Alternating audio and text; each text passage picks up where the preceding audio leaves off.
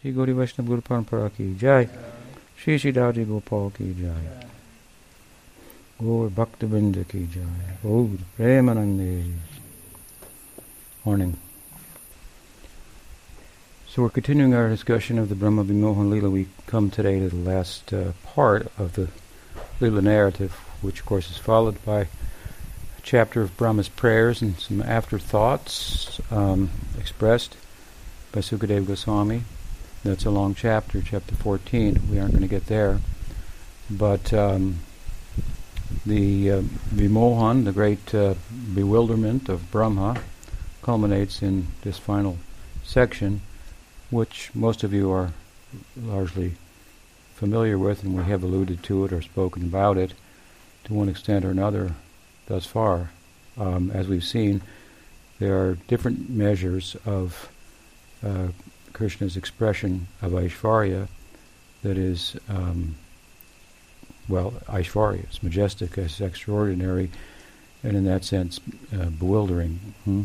that has been have that have been expressed, beginning with the liberation of Aghasura, which brings Brahma onto the scene, and then the Madhurya itself, the sweetness of the Sakhyarasa, was also bewildering to him. In, in fact, we have said this is the, the fullest measure of the Aishvarya, the when he who is all majestic appears otherwise uh, and interacts with uh, his devotees in intimacy.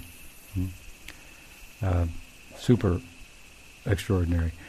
Um, but Brahma couldn't couldn't digest that, so of course he stole. He thought he stole the calves and the cowherd boys and turned away. And now he's come back. And of course, it's been a moment for himself, and um, there's a sense with regard to his return, and as soon as he returned, or the, the, the quickness with which he returned, there's a sense that he had done something in his mind that he wasn't sure he should have done, and was a little bit apprehensive about what he had done. Because again, he was he, he Krishna had liberated uh, Aghasura.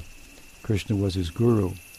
Uh, it, was known to him that uh, through communication from the shore of the ocean of milk that Vishnu would appear in, in the Yadu dynasty and so forth. And you know, this was him, much later than, than at the dawn of creation when he met Krishna. But the way in which Krishna was conducting himself after liberating Aghasur and then behaving as he does as an everyday affair with his cowherd friends, he just, just couldn't put the two things together. And he maybe even thought that perhaps this is an impostor. Hmm? Let me test him. Um, so he did. Uh, he, he, he did something rather bold, but he should have had four heads to think about it, and he didn't. He didn't play it all out, and so it seems like with one head he went ahead and did it, and then with the other three heads he, he thought about it and circled back real quick to think maybe I shouldn't have done that. He's a little ap- apprehensive.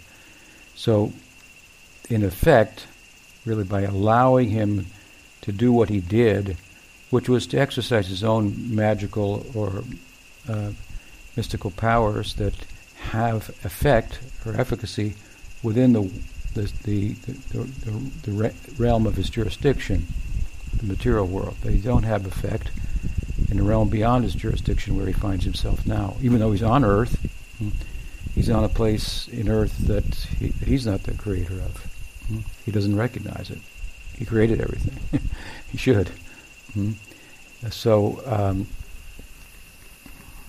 in effect, by allowing him to express his magic um, as he did, setting up for a further display, the ultimate display of majesty that we come to today, Krishna is creating a teachable moment in, in the life of his student, hmm.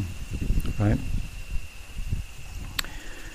And uh, so, as I say, we, we, we, come to the end here, and, and, and the end is underscored and before it even expresses itself fully um, in, in terms of Ram's mohana his uh, bewilderment uh, at, at uh, under the, the power and charm of of Krishna.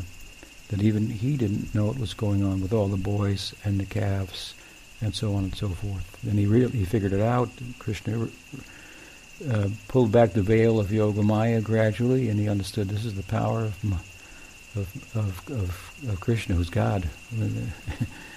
and uh, he, he this exhibited the uh, Dasya Bhakti uh, uh, aspect of his uh, emotional transpsychological composition. Hmm? Um, which is to say, even Balaram was such as the power of, of, of Krishna's, um, well, his power. It's unlimited. Now, um, he's going to pull back, uh, or demonstrate, excuse me, I should say, to, to Brahma what, what he did. And of course, Brahma comes back on the scene quickly. He looks and he sees that uh, although it's a year on of earthly time, which makes it that much more confusing to him, everything has been going on as as if as if nothing changed. Hmm.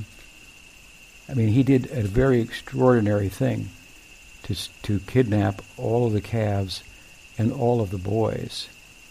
How could Krishna even go home without them? Hmm? But he went home came back, went home came back, went home day after day after day for a year.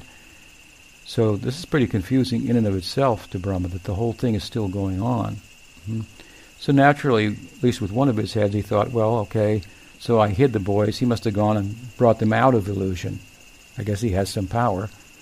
So much for my test. Hmm? Um, and, and with those revived boys and calves, he's been performing his leelas for a year of his time, but but uh, to assure himself that that was the case, of course, he went to the cave and saw with his other head that the boys and calves were still there. So then he had to think with his third head, hmm, what's going on here? I have gone from the scene of Krishna with his calves and cowherd friends to the cave. And it looks like he has enough power to go there invisibly ahead of me, hmm? right? And replace the boys that I'm seeing now.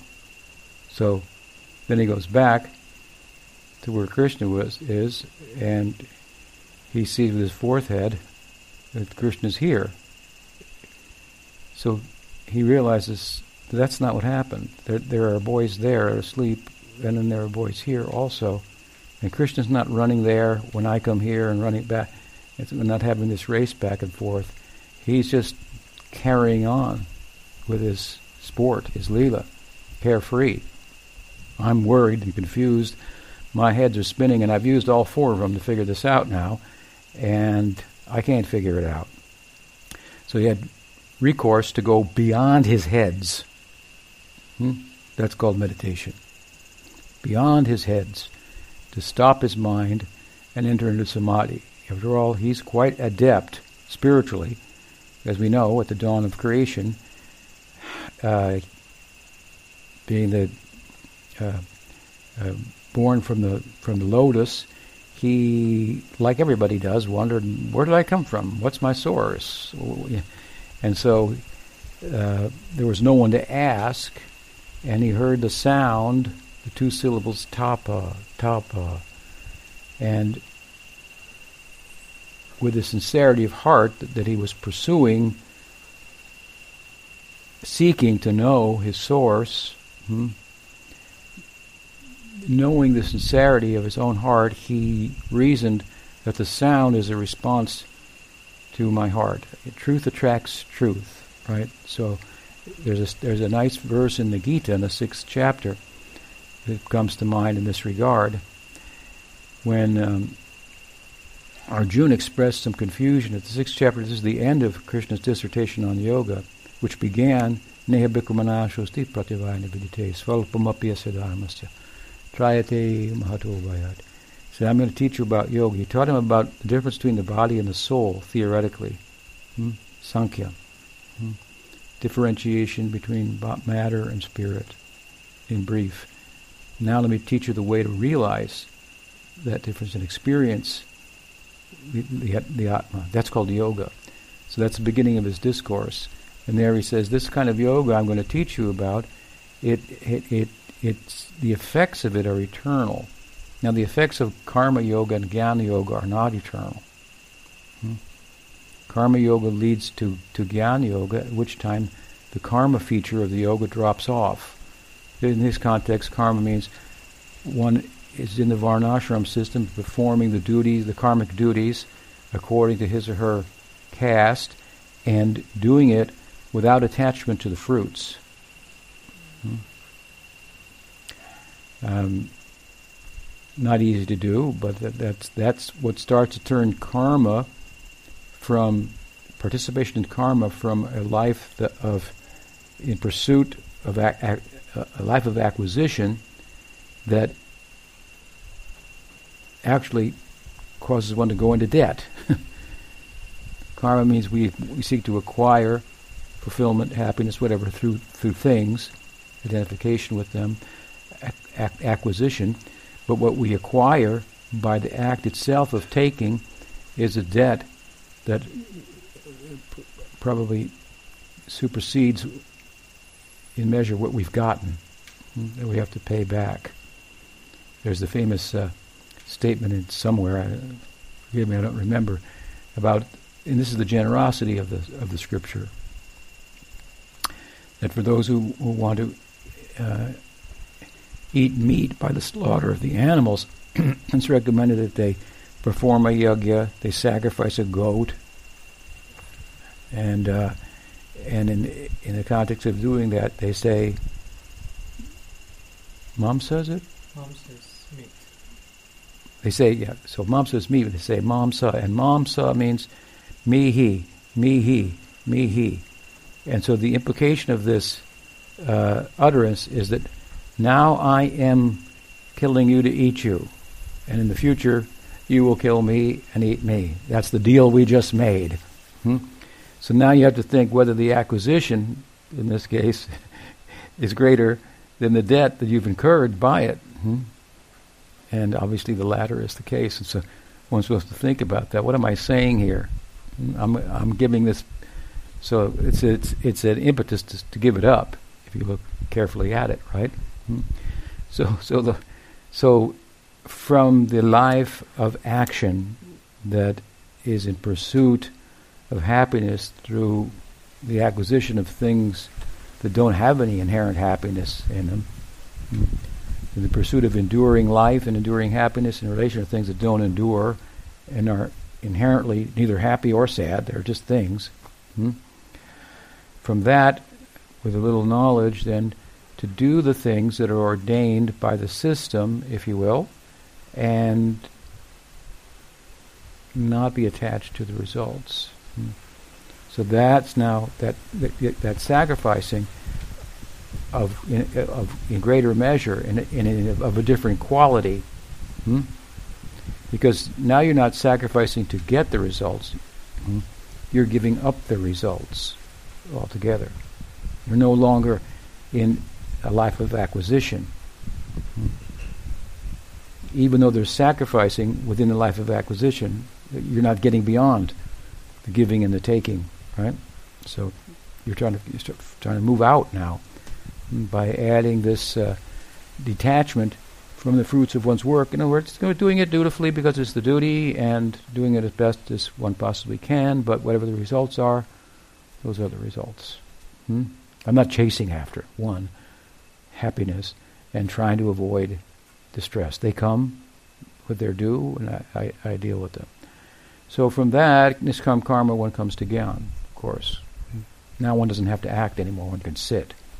Within gyan, one can do dhyan, so meditation. So this is the course of yoga, if you will, that Krishna takes us from the second chapter to the end of the sixth chapter, where he comes out in, in he, begins by speaking, I'm going to teach you ultimately, he says, about bhakti yoga, the point being that the fruits, the, the results of what this yoga is, are never lost. Whereas the results of karma yoga are lost because karma yoga itself is given up. Hmm? When we move to gyan, karma yoga is uh, you know coming out of the karma uh, rajaguna and into the influence of sattvaguna. Hmm? But the influence of sattvaguna even is temporary. So even you come into into into, into vidya, gyan, vidya these are two potencies of the Maya Shakti, right? So Gyan Yoga is governed by sattva, so its results in and of itself, themselves, will not be temporary. But bhakti, being nirguna, well, it has permanent results. So he begins speaking about yoga, and bhakti yoga is the point. And he goes on about other types of yoga and so forth, and he culminates again back to bhakti yoga. Looking at the whole thing as a composite, we see he's teaching Arjuna about bhakti yoga. And he comes, starts to come on full, full measure at the end of the sixth chapter, which of course ends with underscoring what he's been talking about. Same, the end of the yoga discourse corresponds with the beginning. So if you want to understand a book, you look at the beginning, you read the you read the introduction, you read the conclusion. Okay, you get some idea what it's about. There are other ways to identify what it's about, but that's a good start, right? So we can understand the whole discourse on yoga is about bhakti by reading the, in, the beginning verse of his discourse and the end verse. The end verse, of course, he says what yoginam api sarvesham padgatinantaratmanam. Shadavan bhajate yomam sa me yuktatamo mataha. This is the this is the best kind of yoga. It's beyond yoga, he even says. Hmm? Connection with me. Hmm? Yoginam api sarvesham. Hmm? So, uh, anyway, in that sixth chapter, as Krishna is coming on with his conclusion, and imploring Arjun to uh, invest himself in yoga rather than in dharma of, of being a kshatriya and so forth. Hmm? Do my bidding, he, say, he wants to say, um, directly, which may correspond as the, as the battle he implored him to take up did, but might not. Hmm? Right? Um, Krishna is not teaching Arjuna, foster your Varnashram identity. Do the battle. He's saying, do what I say. That just happens to correspond, correspond with what I want you to do right now, enter the battle. But really, it's a metaphysical battle that I've asked you to undertake and to give up your attachments and so forth. Slay Bhishma, Drona. That's part of your identity. Hmm? That's your teacher. That's your your grandfather. You, your identification with them, they're your my, that has much to do with your sense of I. Hmm, so, so at, any rate, long story short, to get to the point, there in that last section of the sixth chapter, Arjun hesitates a moment because he, he, he pauses, saying, "This is a daunting task." you know, if you think entering the battle with the with the uh, with the Kurus is a daunting task, I think that might be easier than what you're asking me to do. Hmm? Yoga, oh my God, I have to control the mind. Hmm? And I think that that is like trying to come to Madhavan in this time of year when we get windstorms, like just starting a little bit today. It's not too bad, but sometimes it gets strong. Try to control the wind. Hmm. Very difficult to capture the wind. Hmm. Right? So this isn't for uh, the weak-hearted here. Hmm? Arjuna is the, is the best of warriors. Hmm? And he's afraid of yoga. Hmm? Not afraid of battle. He gave some reasons maybe it wasn't a good idea to take it up, but he's, uh, there are many examples of his uh, living up to the challenge of being, being a warrior. Hmm? So, whatever you want to be or think you are or could be, materially speaking, as a challenge, we've got a better challenge, a bigger challenge for you. Hmm? And, and the best of warriors in, in all of the Vedic literature is afraid of yoga. Hmm? Now, if you're not afraid of yoga, maybe you don't understand what yoga is. That's another thing. As there are all kinds of yoga popularized, pop, that's being popularized, and people are loving it, and, and so on and so forth. And they're and they're going to the Bhakti Fest and wearing a T-shirt that said "Be in the Bhav." Well, that'd be good, but it's, it's, it takes more than wearing a T-shirt, right? So, to understand what yoga is is a little frightening, and we have the reference of Arjuna to draw upon. But Krishna, the perfect guide, hmm, the Yogeshwar himself, hmm as he's as he's uh, described at the very end of the Gita. Hmm? Yogeshwar. He he his power hmm, that Arjuna thinks uh, you know I might have the str- not have the strength or fortitude to take this up, but but Krishna has power, and it's the power of his affection. So, very affectionately, he says, "Nahi kalyanakrit kaschid dugatim tata gachati." Hmm? Tata means dear, dear one. Oh, like dear one. You're like so sincere. You don't have to worry. Don't worry. Hmm? He says, uh, uh Pujyapad Sridhar very poetically rendered this verse, sincerity is invincible. Hmm? You don't have to worry, Arjun. Hmm? In this path, Bhakti Yoga, there's no loss. I said that at the beginning. No loss or diminution. Let me underscore it again. You've expressed your concern that if I take up this path, I will forego the Dharma of Varnashram and I'll be culpable for the things that I should do according to my caste. But I might not be successful in yoga because it's not easy to do. It's like trying to capture the wind, to capture the mind. It's one thing to keep my body busy and, and so forth and fight and all kinds of stuff, but to, but to capture the mind, I mean, there's no more formidable enemy. Hmm? And he is very deceptive also. The mind is like the thief who robs the bank and then runs down the street and says, Thief, thief, somebody ro- stole the bank, robbed the bank. And everybody goes to him and asks him, which way? Went that way. And, hmm? He's honored and everybody goes chasing after him. And it's him, of course. So, very, very difficult to, to capture the mind. And this is central to yoga. But Krishna tells him, affectionately, you don't have to worry. You'll be successful. Your worry was that if you were not successful in this, and as a result of pursuing it, you gave up your obligations in the realm of dharma, well, you would be nowhere. Where we, wh- what would your position be then? By proper execution of the dharma, well, you'll go to the celestial realm for millions and zillions of years. Hmm? That makes the time here on earth look short in comparison. So much is the lo- so long as the life there that it just it's it's called um, what's it, Amrit. Hmm. They drink the, the nectar of the gods. It means their life is so long. You know, you, it's just you know, you know, you, don't have to think about it. Hmm. But it ends. Abrahma bhuvanaluka punaravartina varjana. Mam upeta tukunteya punarjanmana vitite. Krishna says this in the Gita elsewhere eighth chapter. This is the difference between my abode and every other place that you could attain in this world. And you, Brahma, are at the top of the whole world here. Hmm? And even from your planet, everyone has to die and take birth again. But from my planet, Punar Janmana, you never take birth again. Hmm? It's categorically different. So you're worried that, well, if you were to perform your dharma, at least you go to heaven, but if you don't, you may be culpable. And then if you're not successful in yoga, which is more difficult, then what? Hmm? And Krishna tells him, look, even if you perform this yoga imperfectly, the yoga I'm teaching you, hmm, even imperfectly performing it, you can go to heaven. If you perfectly perform the Dharma, you might get there. But if you make any mistake along the way, you won't. but in this yoga, without even trying to go there, trying to go beyond it with a different motive in mind. But yes, it's difficult.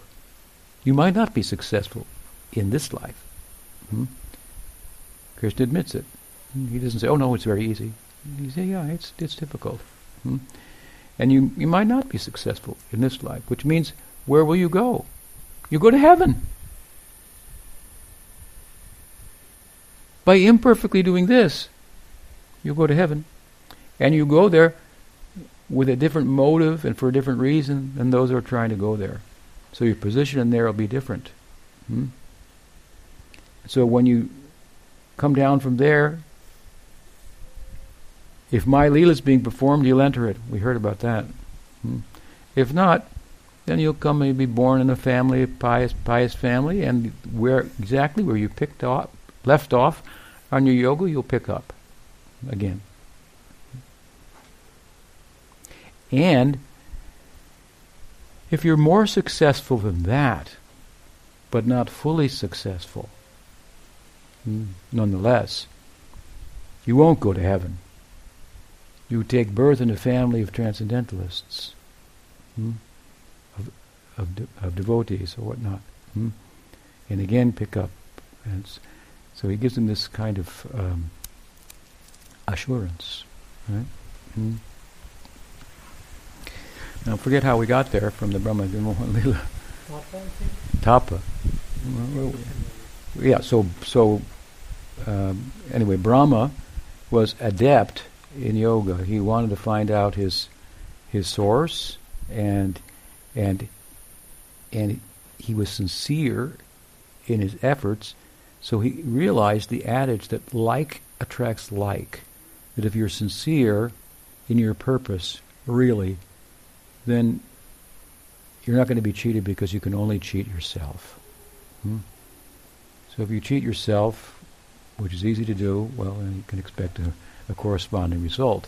So nahi kalyana kaschid dugatim tatakachati. Just that Krishna told Brahma. Hmm? excuse me, Arjun, Brahma understood inherently, well, that sound, tapa, that must correspond with the earnestness of my desire. Mm-hmm. So I follow it. And tapa means, tapa means, well, it means austerity. Mm-hmm. It means knowledge in an extended sense because by austerity of the body, hmm, then we go within, right? even if, as often said, if by force, if by force you were kidnapped and tortured and thrown in jail, and you were, your senses were starved, the only way to deal with that is to go within and philosophically try to deal with it. So, so even by force of restricting the senses, then the mind and the antakar, and the, the subtle body becomes active and more controlled and so forth, just to give a crude example. So, what to speak of um, systematically withdrawing from sense objects and rather than pursuing acquisition, do the sacrifice that it takes of, looking within, right? Mm-hmm. Less is more, so forth. So tapa means knowledge, it means light. Hmm? Light means, you know, like illumination. Uh, uh, so, uh, and, and we can say it comes to bhakti. Gopal Tapani is the Upanishad hmm, that uh, sheds light on the efficacy of the Gopal mantra, which is the principal Diksha mantra of our Sampradaya. Hmm. So, in effect, uh, Brahma did bhakti, we could say, right? and he went into trance. So he wasn't. He was very, very competent. I mean, he, he was the Brahma, so you know, he was super pious. It said from Brahma Jignas, from Dharma Jignasu, inquiring about how to be a, a, a, a human, which in the Vedic point of view means to inquire about uh, meaning and purpose, the beginning of which is like step foot into varnashram and show gratitude to nature, uh, the macrocosm for all that I that I have and that I depend upon, hmm, in order to function. For me to see, it's not just because I have eyes and or glasses, but I need the sun. So Surya Namaskar. Surya Namaskar. Hmm. So this is a you know a, a, a, a beginning, right? Hmm. Um, uh, so, um, so uh, Brahma, he was adept. It said you, you had to perform from, in the from, terms of varnashram a hundred lives of perfect execution of varnashram to, to become a Brahma. Hmm. So he did Dharma Jignasur. Jignasu means to inquire. Hmm. You've heard Brahma Jignasu? Atato Brahma Jignasu. Now is the time to inquire about Brahman. Well, that is the, the, the Purva Mimamsa, the Uttar Mimamsa, later treatise. It's prefaced by the Purva Mimamsa, which begins Atato Dharma Jignasu. Now is the time to inquire about Dharma. It's for humans. Dharma involves the, doing some sacrifice, hmm, acknowledging a, a, a, godly controlling factor in the world, showing appreciation, hmm, licensing one's taking. Hmm, by acknowledging who's the source, who's giving, right? So after th- this is the gradual course, by thorough inquiry into the nature of Dharma, one becomes qualified to inquire into the nature of Brahma, hmm, which the Atma is likened to, the self. Hmm. To be a perfect human being, as far as you could, like we see how how strictly the Dharma was uh, carried out by Ram. Hmm.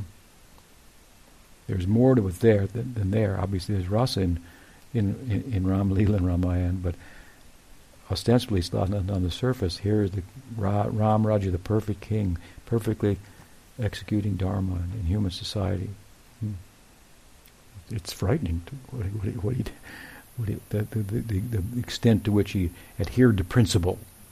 Uh, what a principled person, right? So Brahma, anyway, the point he thoroughly inquired into into into into, into Dharma, so he qualified for Gyan. Hmm inquiry into into um, into Brahman, and Krishna gives him some little tapa, and then he's going to appear before him and qualify him for entering for entering into bhakti, rasa jignashu. Hmm? Inquire into that. Hmm? Uh, so he's in the midst of that. But point is that he was a meditator. He could go into meditation. Hmm? He was a very qualified person. So he has more than four heads to figure things out with. Hmm?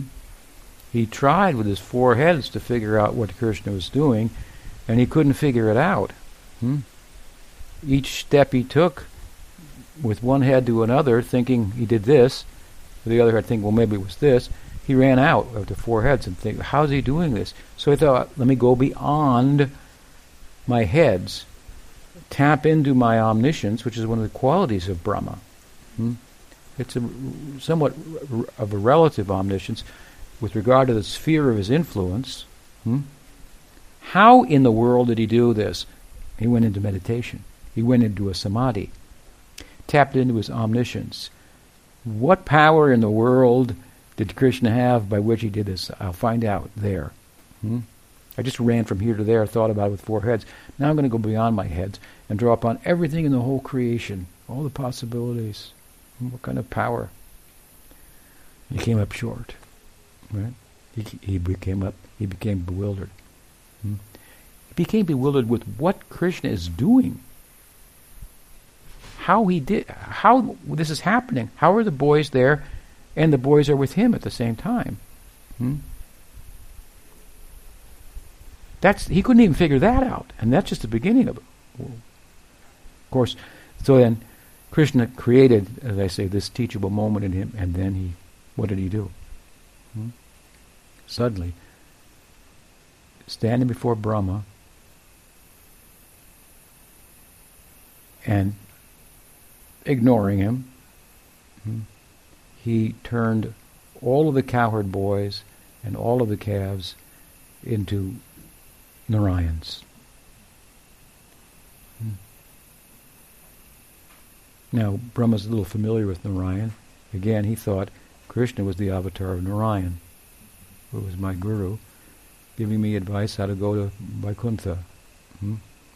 Of course, there's no there's no Sakhya Bhakti there, but he didn't realize that. that. Hmm? Now he's, he's learning about it. There's another abode beyond Vaikuntha, right? Hmm?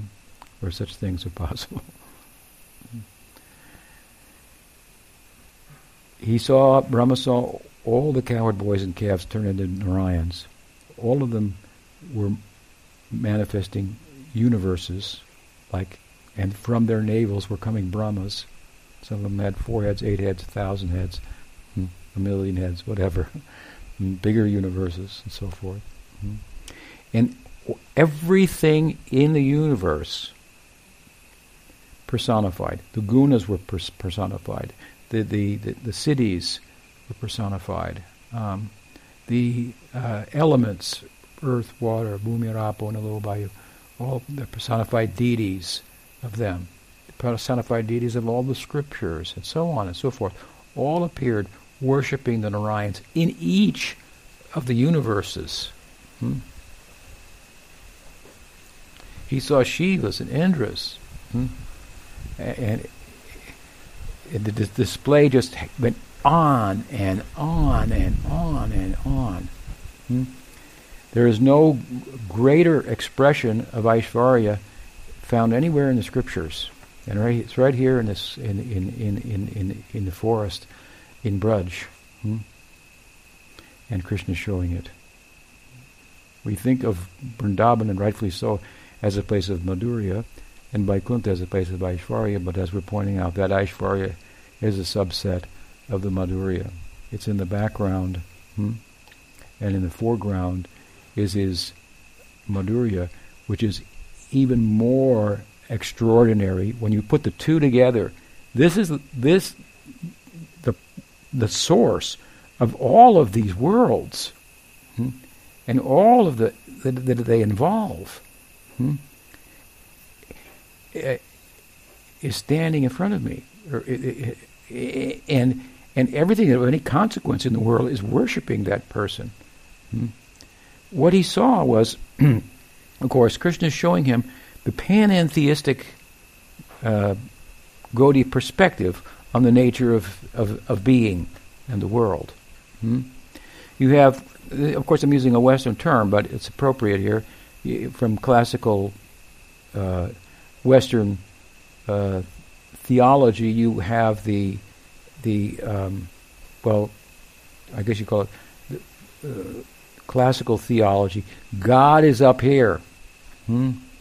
And we are down here. The world is profane and God is sacred, and never the two shall meet. Hmm? You would know it, but that's what Christianity actually teaches. So to leave the drop everything Jesus said and follow me, right? So so leave the world behind and and and join God. The two are separate. Then over in the, on the eastern side of the of our little planet here, we have pantheism, hmm? popular idea. That made its way into into into Spain and Spinoza Hmm? The famous Western philosopher who advocated pantheism. That's a type. That's the idea that everything, the world is God. Hmm? In classical theism, you lose the world. That has to be left taken out of the picture. In pantheism, the personality of God is lost, and the world is God. Hmm? This is Spinoza's God. Now you can find some some people in the scientific community who say, asked if to believe in God, they say, like Einstein, and some prominent people today too, yeah, I believe in Spinoza's God. Hmm? The world is God. I mean, it's and it's fascinating and uh, to, down to its minute degree, you know, in the subatomic realm in, uh, into astrophysical, you know, space and, and, so on and so forth. Hmm. And it is, right? Hmm. That's Krishna's Maya. Incredible. Hmm. It is God. That's our position. It is and it's not. Panentheism brings these two uh, polar opposites, in a sense, together. Because it says pan, en, theism. The smallest part of the whole word. You have the pan, and you have the theism, then n. But that's very big, that n. Hmm? That n, translated into Gaudiya Vaishnavism, is uh, achintya. Hmm. Right? God is in the in the world. Everything is everything is in God. Hmm? And because everything is in God, God is also outside of everything. Hmm? He's how can he be in everything and outside of everything? Ask Yashoda. She looked into his mouth and she saw him inside his mouth, inside a universe, inside a planet, in Vrindavan, sitting on her lap, and she, with her looking into his mouth. And she looked further. She saw it again and again and again. Hmm? Krishna's sitting on her lap, and the whole world is inside of him at the same time. Hmm? So we ask her what she would. What, what do you think she would say? Achintya, I'm just a mother. What do you expect? Achintya, it's inconceivable. but she's a wise mother, right? To arrive at the position, that position. Hmm? So this achintya is not some just like okay, you couldn't figure it out, so you just call it achintya. No, it's not like that. What Mahaprabhu's idea was, all these Vedantins, they're trying to figure out immanence and transcendence, oneness and difference. Scriptures talk about both things. They're trying to figure it all out. And they've got their terms that they've come up with to uh, by which they have tried to bring it within the grasp of their intellect. But Mahaprabhu said, my reading of it all, which is from the Bhagavatam, which is the natural commentary of Vedanta Sutra, so I didn't write one. We don't need one. Hmm? It's clear from the Bhagavatam that this is just the case. Hmm? We don't have to try to figure out why it is, or you know, and, and, and then take little something off of it. It's like you could say, uh, like Madhva says, Vishesh. So like there are waves in the ocean. The waves are the ocean, and they're not the ocean, and he calls it Vishesh. as a whole doctrine. Mahaprabhu said just it's just what it is.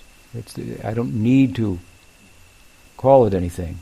It's the it's it's the these two polar opposites, immanence and transcendence, unity and difference, coming together by the achintya, which means the inconceivable power of God. That's rational. God has inconceivable powers. He can do things that, that transcend the limits of our intellect. We don't need to overanalyze it. We just conclude with this. He has achintya shakti, by which these two things are harmonized. And he showed it. He just showed it. So what, what do we have to what do we have to analyze? How or what? Uh, he's sitting on Yashoda's lap, and and and at the same time, the whole world and her included are inside of him. She tried to tie him up. That lesson wasn't enough, it was two inches too short. He wasn't getting fatter every time she added more rope. Hmm? The implication is everything's inside of him. You can't tie him up. Everything's inside of him. Hmm? And he's outside of it and will let you tie him up with love. Hmm. and now Brahma is seeing the same thing here. Hmm? Uh, this reminds me of the chemist, I think his name was Lovejoy. I've studied this before. He came up with a theory years ago called the Gaia perspective. Gaia is a Greek goddess for the earth, and his idea was that the earth is itself an organism. Hmm? Originally, his idea was teleological. Hmm? It included the idea that the earth has a purpose. That wasn't very popular in the scientific community, so rather than get banned, he, he rewrote it, took out the teleological aspect of it, but we'll keep it in. Hmm? The earth, he I said, is, is an or- organism itself, and like a body, and we're part of it. Hmm? So it's a nice idea, basic kind of a spiritual idea you can get out of it. Get out of the center because it's not you. hmm? The earth is the center, and you're just part of that. So th- it's an environmental perspective, right? Hmm? So let, let us live in harmony with the uh, environment, see that we're just part of something that's a whole, and keep it all together rather than seeing ourselves as separate and then starting to uh, do things like a disease, like a like a foreign act like a foreign agent in the in the organism of the earth, and uh, create uh, you know problems, extinguishing species, and so so you'll have to be eliminated. the earth will have to expunge you or get get rid of you by by a volcano that just happened in the ocean off the west coast, uh, not off of California, or or an earthquake, tsunami, wildfires, uh, so on and so forth. Global warming, get rid of these people, these uh, uh, climate problem. What, what, are they called? They're disease. This disease. Hmm? So that was his, his idea, anyway. Hmm? So we, we can. It's a nice idea. You can get the, the point there. Now you extend the idea. Reality is a person. Hmm? It's just it's not you. Hmm? Reality is a person. So we're speaking about the difference between when we, in our pantheistic perspective, is of course we honor the earth; it's sacred. Hmm? You can get mad at Maya, but or you can think, well, this is Krishna Shakti. It's also worshipable. Hmm? If you look at it like that, well, Maya's going to treat you differently, right? So, but but as far as God goes, well, the, the, classical theistic idea falls short for a lot of people because it's like this God is a person, what sitting about a cloud with a long beard or no face, and he's just judging, or you know, they just can't. There's no information about him to speak of. It's very vague, and, uh, and for some people, it's just not. It's, not satisfying. It's like a cartoon. That's why some of these scientists as well. I don't believe in that, that personal God, but Spinoza's God, I, I could see. You know, you could make room for that. And of course, I don't have to do anything, change, because he's not giving any orders. the earth, the world is God, but it's not telling me what to do. Except the natural laws maybe are dictate. You know, whatever. So, but here we're talking about a transpersonal person. Hmm? He transcends the limits of what we know to be a person in every respect. And everything is inside of him. Hmm? And he's outside of everything. So it's, it's complicated. But the me and the means to realize that is to is to deconstruct your false personality to begin with. Hmm?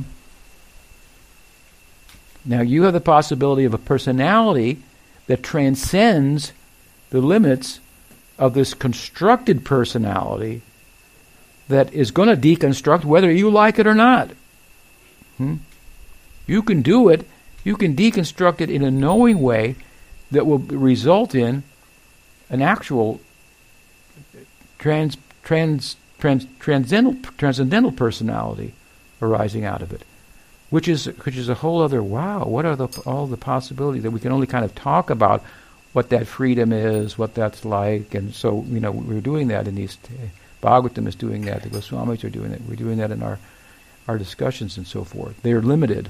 Hmm, what we can say about Leela. It's it's it's just you know like the table of contents or something. You know what's what's really going, what it's all about. You have to go there to find out. Hmm? But we can make a compelling case for it, right? And what steps you have to take in terms of as I say, deconstructing the, the present e- egoic personality, the material ahankar, and so on and so, so, forth. Big task. So anyway, a transpersonal person. Hmm, get this idea of an ordinary person out of your head, hmm, with all of its limita- his limitations and so forth. Hmm? Right? And then, of course, he appears like an ordinary person. How are we going to tell this to people? How are we going to explain this to people? That's what we're trying to do. Hmm? He is a super person. All your limitations that go with your personhood that make you think, well, God can't be a person. You know, kind of, I'm, I'm limited by time and space. I'm just in a particular area here. Where where is he? How can he be everywhere if he's just a person? Right? Persons have their limitations. They're delimited. They have a size and a shape.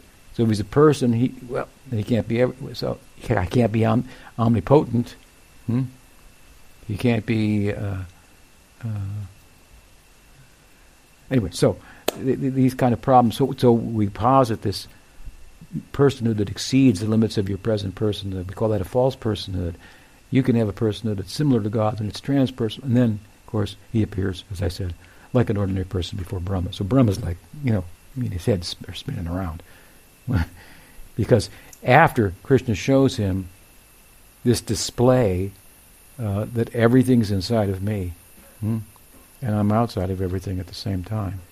Hmm. Suddenly, the whole thing disappears. Hmm. This whole manifestation. And this was not an internal manifestation in Brahma's meditative head. Hmm. Krishna brought him out of his samadhi and did this right in front of his eight eyes. And he's turning his head, trying to capture it all, hmm, see it all, and they're just they're just spinning, right? Hmm? And all of a sudden, it all disappears, and there is Krishna retrieving the calves, bringing them back, which is what, just what he left to do. He enters that prakash, that one dimension where the Leela has been going on with the original boys and the original calves for a year. Hmm? Well, there's another dimension. Krishna's the calves and the boys going home every day and coming back and so forth. But in that original dimension, they're still picnicking. Hmm? Krishna was said, "Don't worry, sit here, enjoy. I'll get the calves. They're just nearby. They were just nearby. You're just bringing them back." A year. Hmm? It took on earth. In that dimension, the year seemed like a moment in that Prakash. And there Brahma finds himself in that original Prakash now. And everything else is dis- all the other Prakashas are that's this is now front and center. You can ent- you could walk into it too. Hmm. I mean, if you were a coward boy, but the boys um, now the, the, the, the, the, illusory boys, the Krishna's manifestation of the boys, that's all gone. Now just Krishna, his friends, his calves, and Brahma's seeing this.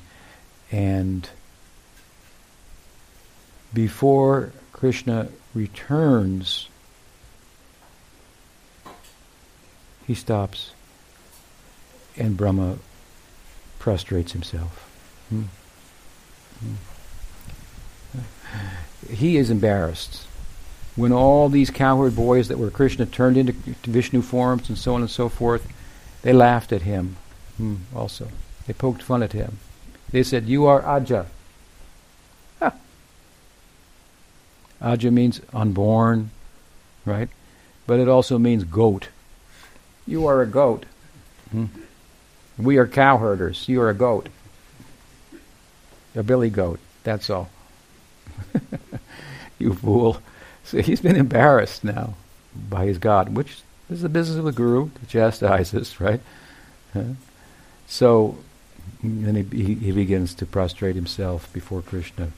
He bows down with one head, eyes at the feet, his other head on the top is looking at the face of Krishna. Hmm?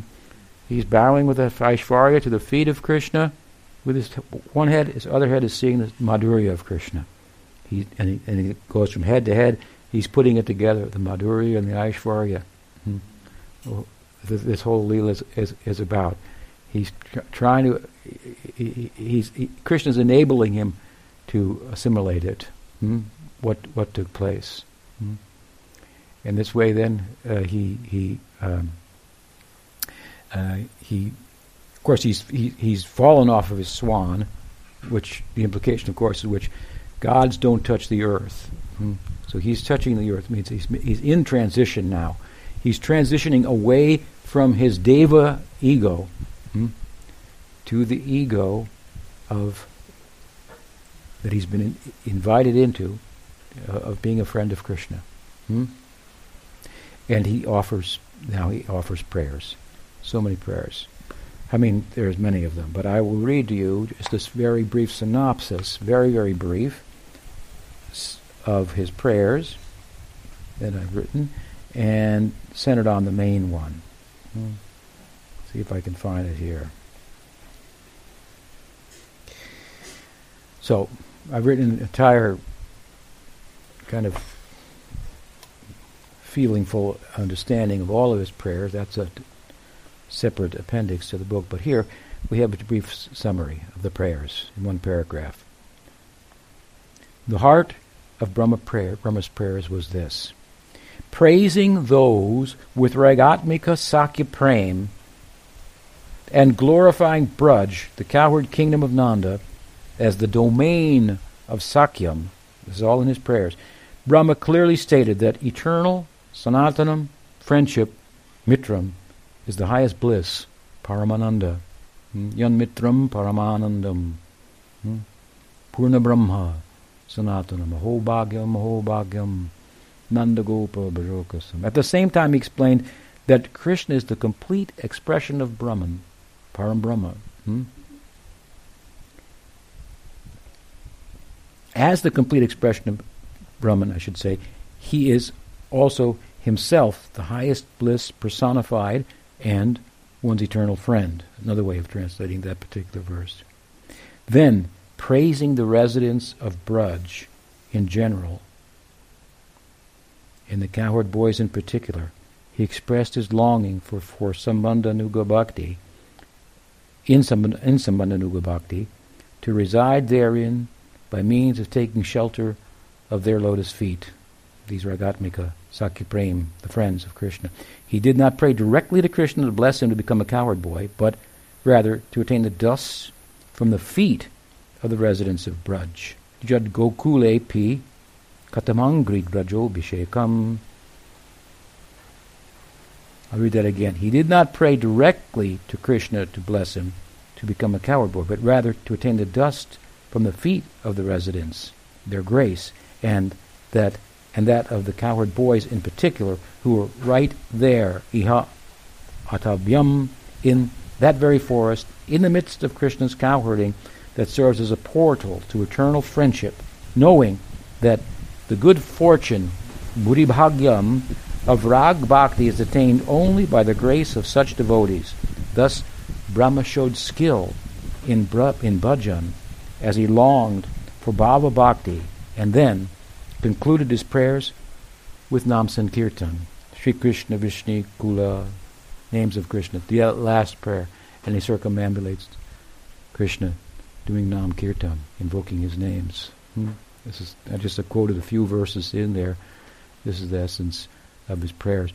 Well received by Krishna, very very useful for us to go through. Brahma's four-headed and samadhi beyond the head reflections on all that took place there. Hmm? Then, to conclude, as we must reach an end here for the moment, hmm? as for himself, Krishna remains silent throughout Brahma's recitation. By the power of his veiled omniscience, Krishna accepted all of Brahma's prayers and blessed him. But steeped in the bhava of a very, of a very young village cowherd, he found this highly uncommon scene, a reddish golden being with four crowned heads weeping and composing prayers to God in the middle of the forest, somewhat bewildering. Hmm. Then Brahma circumambulated his deity and departed. Jiva Goswami comments Going over the story from the beginning to the end and back again, my mind is astonished. Jiva Goswami Prabhupada Jai. Following Brahma's departure, Krishna retrieved the nearby calves and returned to the circle of his friends. Together they collected themselves and marched homeward, recalling the events of the day and their encounter with Aghasura in particular. Summoning the calves, Krishna entered the cow compound, accompanied by the rambunctious, festivus clamor of horns and bamboo flutes. His limbs were painted with minerals from the forest and decorated with flowers and peacock feathers. His glories, which purify those who hear them, were celebrated in songs spontaneously composed by his sakhas, his figure a feast for the eyes of the elderly gopis, those in Vatsalya Rasa, as he returns. That is, the cowherds composed and chanted about Krishna's exploits in Lila Kirtan as they entered the village. The calves were in front, prancing and raising their tails, and the Cowherds themselves were dancing all the way, causing the earth to tremble and the heavens above to open in amazement. Arms raised, buffalo horns and flutes resounding, the cowherds surrounded Nanda's son, as they emerged with him from a cloud of cow dust at the junction of the jungle and the village of Braj. Observing this scene, the sun set itself out of deference to the brilliance of Krishna's sapphire like effulgence. Words cannot describe this spectacle, and they fail miserably to do justice to the feelings it stirs in the hearts of Sakhyarati upasakas, like all of some of you. then, this then is one sweet song that the cowards sang. Today, Nanda and Yashoda's son slayed a snake and saved us from cessation. The serpent's lips were like the banks of clouds, its teeth like mountain peaks. Its heart breathed, its, heart, its heated, excuse me, breath bellowed like the wind from raging forest flames. Its split tongue invited us to explore its secret pathways. Some of us, in jest, compared the serpent to a cave, laughing as we marched into his mountain trap. Others saw the snake alone, imagining its mood, but all of us passed into his gaping jaws and fainted once within, while other beings fainted outside as Krishna entered too. Then, glancing with affection, he brought us back to life and glorified the forest as we picnicked in delight. Sri Brahma Vimohan Leela Vijay. So now we will extend Harinam initiation to one of our long-time students, too long, followers, who's come all the way from Europe to participate in our festival, which we encourage others to do. Come, sit here, please. Hmm. Do we have the necessary ingredients? We do. Pancha Samskar. This has been it's the system of Bhakti Vinod Thakur that he has advocated. Tapa, Udva, Pundra, Tilak, Tapa. You're going to get the Tapa of Brahma in a Gaudiya style, which we, by which we will, stamp Krishna's name on your body. And um, Udva Pudra, Pundra, Tapa, Yagya. So we're giving you Harinam and Mahamantra, blessing to chant Mahamantra. This is the, the Nam mantra central to uh, Gaudiya Vaishnavism and that which is principally employed in the Nam Sankirtan of Chaitanya Mahaprabhu. Mm. Um, so, and that is said, Nam Sankirtan to be the yagya of Kali Yuga. Krishna Varnam, Trisa Krishnam, Sango Pangastra Parshadam. Yagnai Sankirtana. Yagnai, Yogya, Sankirtana prayer. Yajantihi Sumedasaha. Intelligent people, like Brahma, we just saw with the foreheads, he came to the conclusion, do Nam Sankirtan, make a circle around Krishna. People will think you're crazy. But I've thought this out with four heads and more, and, and it, it will have an extraordinary result, right? So, uh, then we give a name also, and um, uh, Pundra, Tapa, Nam, Yagya, and what's the fifth one? Tapa, Pundra. Mantra. So that would be the Maha Mantra in, this case. Okay. So, uh, hear the tilak first.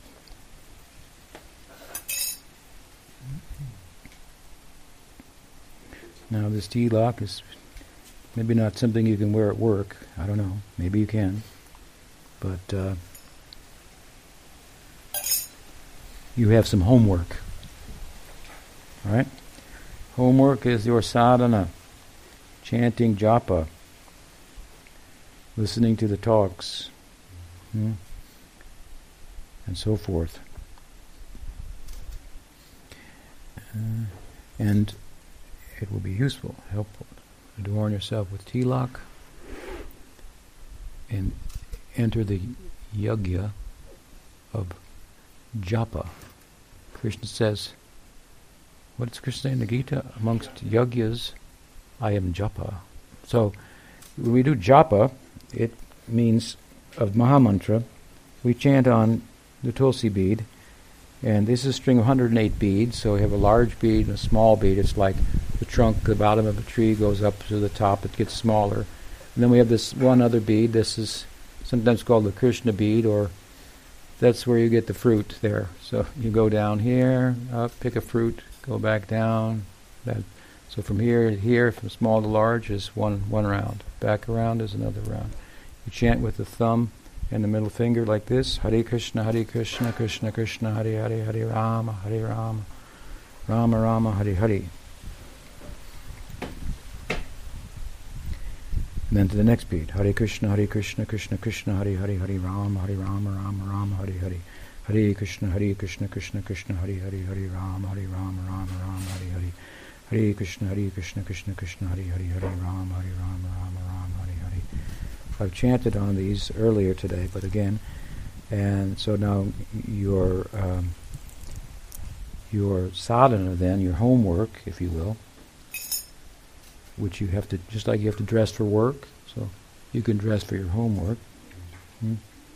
In attire that will, re, will, will remind you hmm, of what you're about and what this occasion is, receiving initiation and so forth. So it's useful. This is the tapa.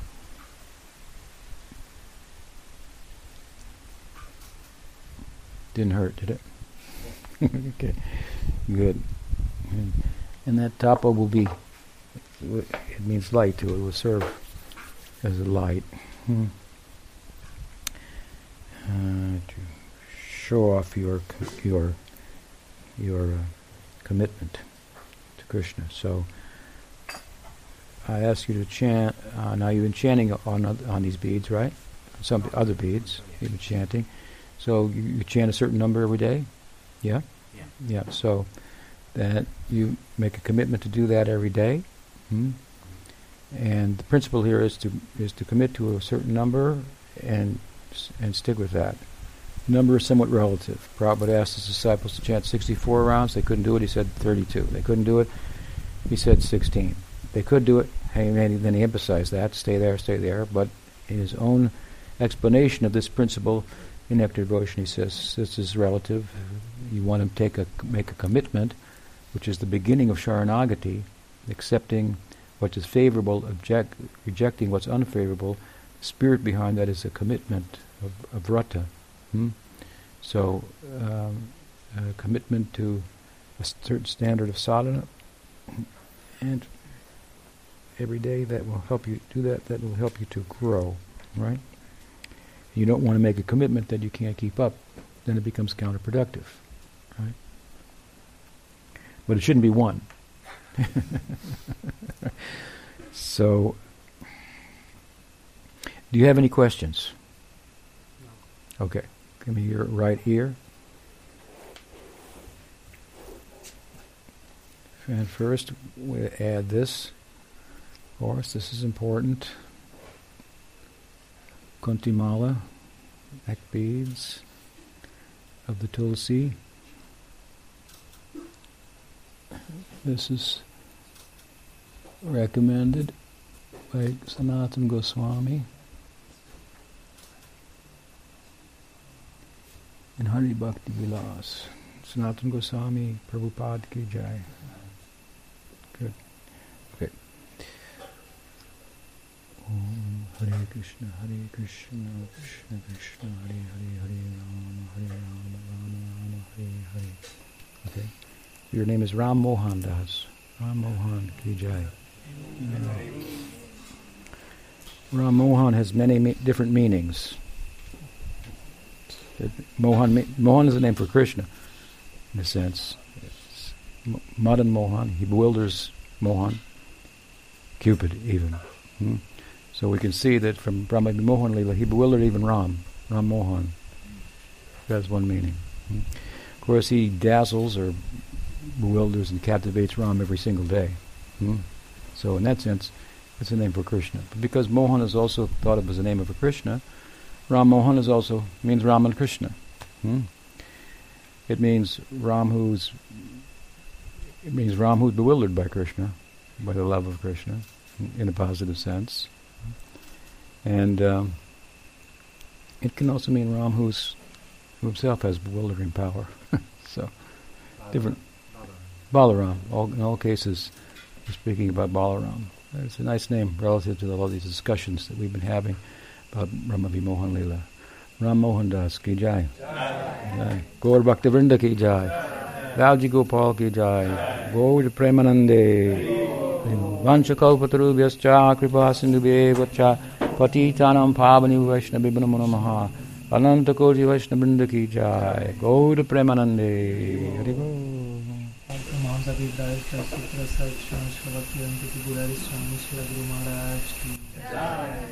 So this is my last talk here, um, and the end of our month-long festival.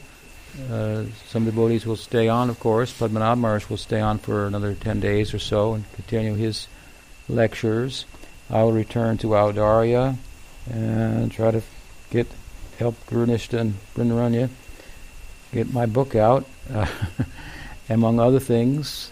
Uh, the Archidahari is also helping there. And um, I think that Maharaj will publish, some schedule of further classes soon, if he hasn't already. Uh, oh, Bhakti Rasa has done. Coming up uh, here in February, March, we have Advaita Saptami, Nityananda Trayodasi. By the time of Gaur I'll be back in North Carolina there with the community and we'll have the festival there for a couple of weeks. Those are the uh, upcoming events. I hope to connect with all of you. This Sunday I will not be on the call. Next Sunday I will. Haribol. Jai. Hare Krishna.